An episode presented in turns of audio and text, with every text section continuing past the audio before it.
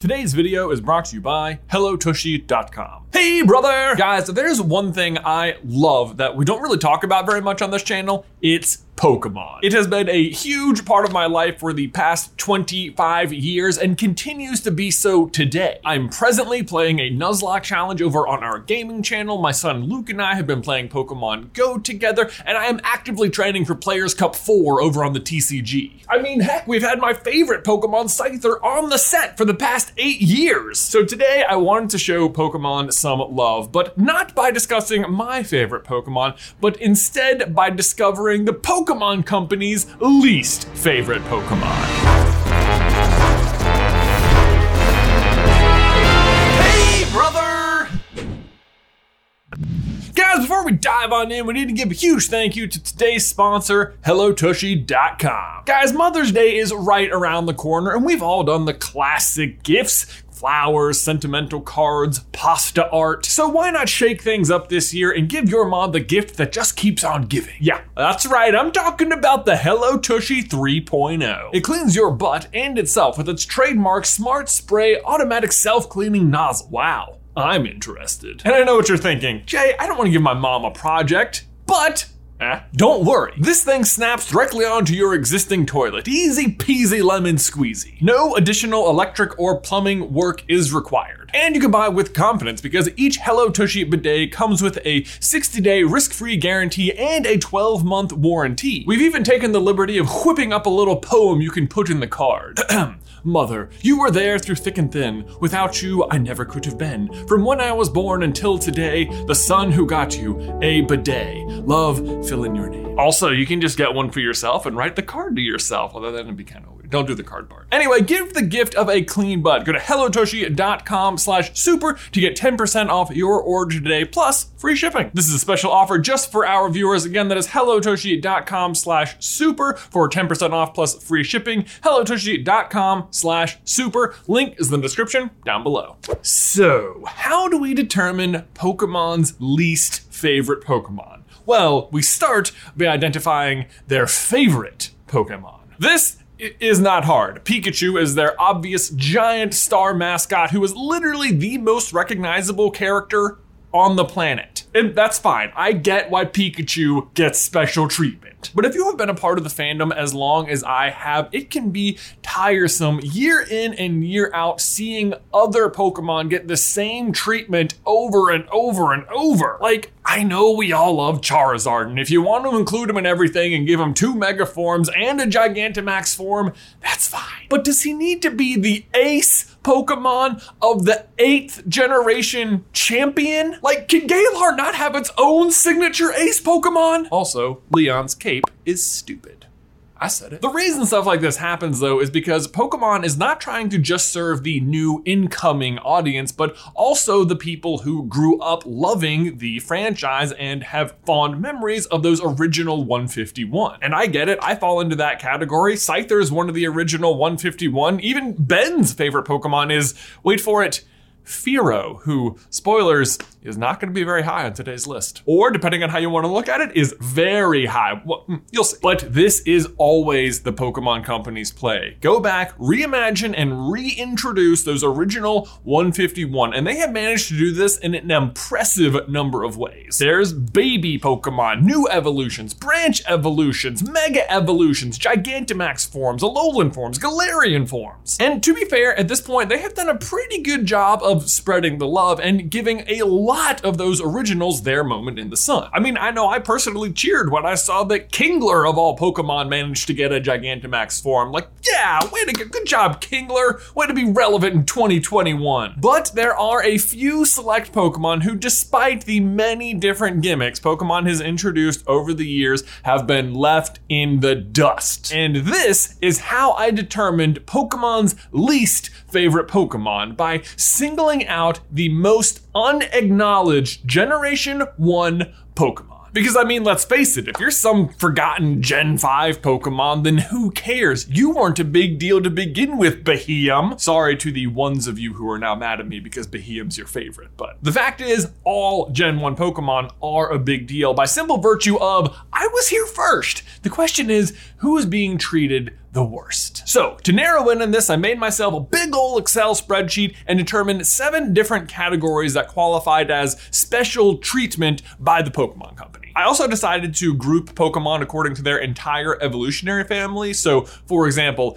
Beedrill having a mega form counts as Weedle getting special treatment. I mean, let's face it, there's no other way Kakuna was getting its moment. The categories are being a starter Pokemon, being a legendary Pokemon, having a new Pokemon added to your evolutionary line, that includes babies or branches, having an Alolan form, a Galarian form, a Mega form, or a Gigantamax form. True, there are other ways the Pokemon Company could show you love outside of the main series games, but since everything else is based off of the games, this is where I decided to start. The first two categories were super easy. The starter category wipes out the Bulbasaur, Squirtle, Charmander, Pikachu, and Eevee lines. Arguably not Raichu or the original Eeveelution, since you can't evolve your starter Pikachu or Eevee, but those guys get taken care of anyway down the line, so I'm just gonna knock them out right here. The legendary category also knocks out Articuno, Zapdos, Moltres, Mewtwo, and Mew, which brings us to new evolutionary lines. The Clefairy, Jigglypuff, Hitmonlee slash Hitmonchan, Chansey, Mr. Mime, Jynx, Electabuzz, Magmar, and Snorlax lines all got at least a baby Pokemon added at some point. In the other direction, the Zubat, Magnemite, Onix, Lickitung, Rhyhorn, Tangela, Horsea, Scyther, and Porygon lines have all gotten a new evolved form. And lastly, the Oddish and Poliwag lines have each gotten their own branch evolution. And by the way, yes, I know that many of these Pokemon qualify for many categories, so just be aware that I'm not leaving them out, but if I've already eliminated them, I'm not going to bring them up again. Moving on though, next up are the Mega forms. Left on the list, this knocks out the Pidgey, Weedle, Abra, Gastly, Kangaskhan, Pinsir, Magikarp, and Aerodactyl lines. Then heading into the Sun and Moon era, we can start knocking off the Alolan forms. This gets rid of the Rattata, Sandshrew, Vulpix, Diglett, Meowth, Geodude, Grimer, Exeggcute, and Cubone lines. Love all those forms, by the way. Alolan Ninetales and Marowak in particular, some of my all-time favorites. But that just leaves Galar, where we had not just Galarian forms, but also Gigantamax forms. So that means we can knock off the Ponyta, Farfetch'd, and Koffing lines because of their new Galarian forms, all of which are amazing, by the way. I mean, how fancy does Galarian Weezing look? And lastly, there's the Gigantamax forms where we can still tick off the Caterpie, Machop, Krabby, and Lapras lines. Whew, we made it. But believe it or not, after eliminating all of those evolutionary families, there are still 22 left. So I had to find a new way to determine Pokemon's favoritism. Fortunately, there was a tremendous controversy known as the Galarian National Dex that I could turn to. See, when Sword and Shield came out, so did the announcement that for the first time ever, the full National Dex would not be available to you. Meaning that for the first time ever, it would not be possible to have a copy of every single Pokemon that exists in the game with you. Now, since the release, there have been several expansions you can download, which do in fact increase the Pokedex, but at the moment, the full roster is still not available. So I decided to take our remaining list of Pokemon and see who made the cut. Now, to be clear, these Pokemon have not actually received any special treatment, but the Pokemon Company is at least letting you still use them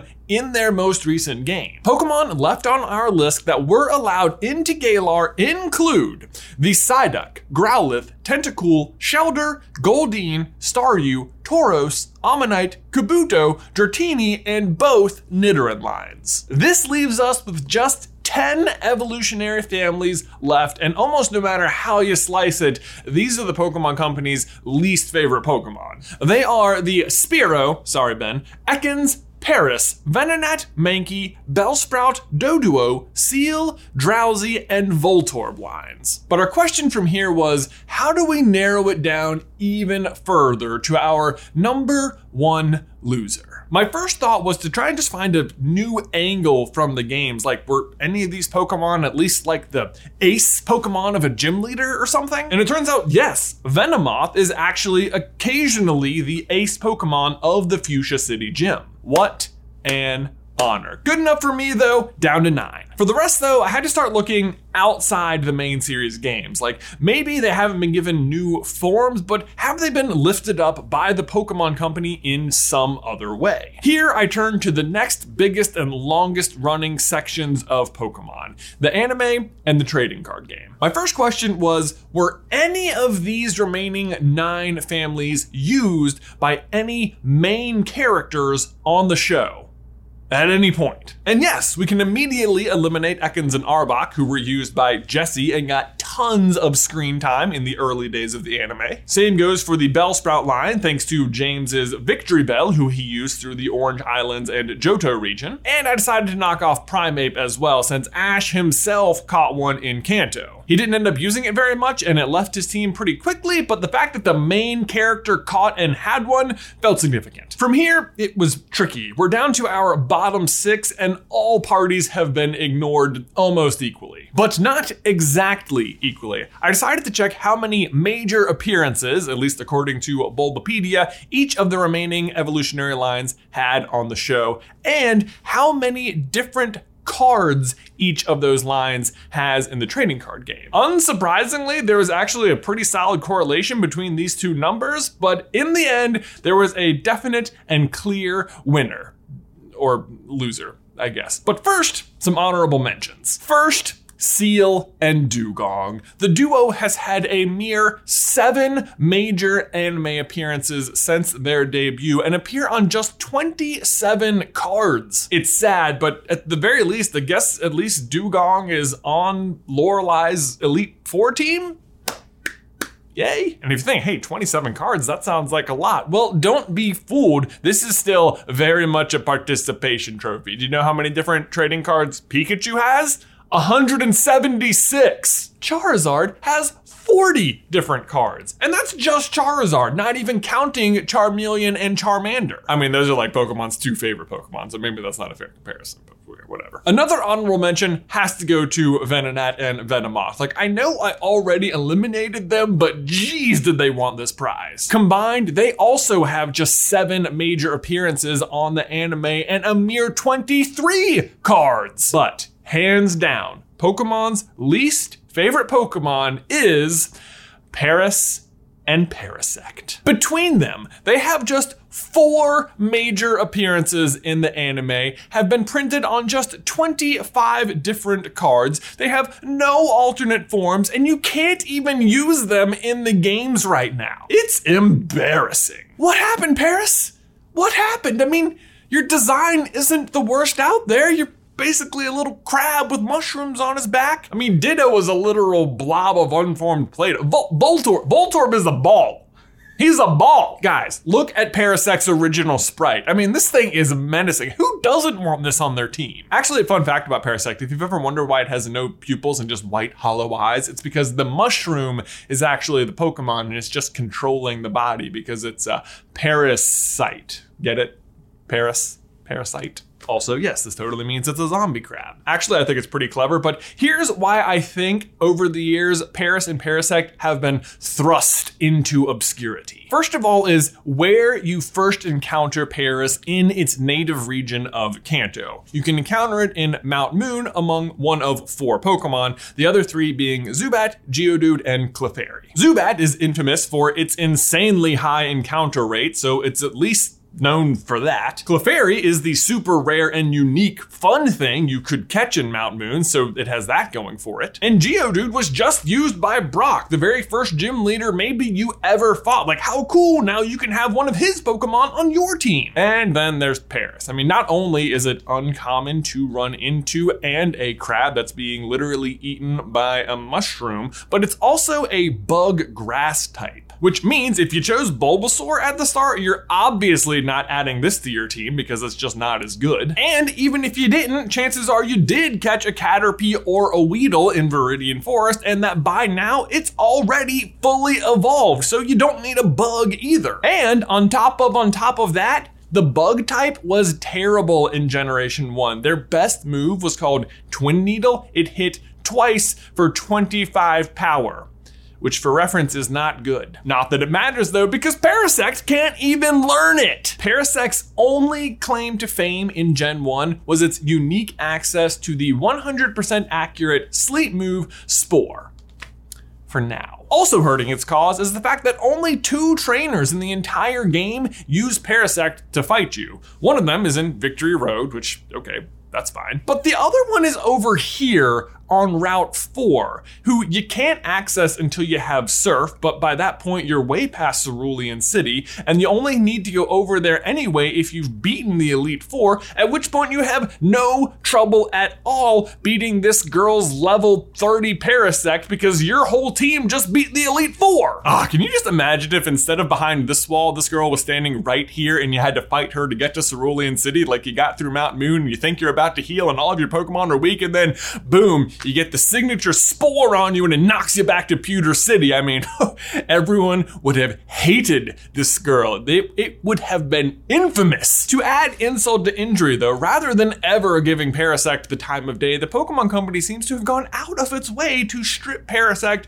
of any of its uniqueness. Remember when I said it was the only Pokemon that could use Spore? Well, not anymore. Here's the new mushroom Pokemon, Breloom. It's grass and fighting and awesome in every way and can use Spore. It's almost like they forgot they had already designed a mushroom Pokemon and were like, "Hmm, let's just forget that other one and do this one, but way better. But hey, you don't like Breloom? No worries. Meet Amoonguss, another mushroom Pokemon who can use Spore and is actually really specially defensive and quite good. But I hear you, I hear you, you're edgy. You want something a bit more psychedelic. Well, let me introduce you to the mushroom Pokemon, Shiinotic. Not only can it also use Spore, but we themed an entire area around this guy in Gen 8. Look, guys, I don't know why the Pokemon Company seems to hate Parasect, but they obviously do. And I know this part isn't their fault, but just to throw salt in the wound, and this is particularly painful, if you go to PokemonCenter.com, you will find only two Paras products there a plush and a pin. But that's not the part that hurts. What hurts is this, and stick with me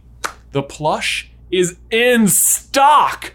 Oh, do you know how embarrassing that is for Paras? Do you know how hard it is to remain in stock on PokemonCenter.com? Everything is always sold out on this website in stock. And look at the zero reviews. Oh, embarrassing Paras. I, I'm, I'm gonna buy one. I'm getting one. I'm doing it.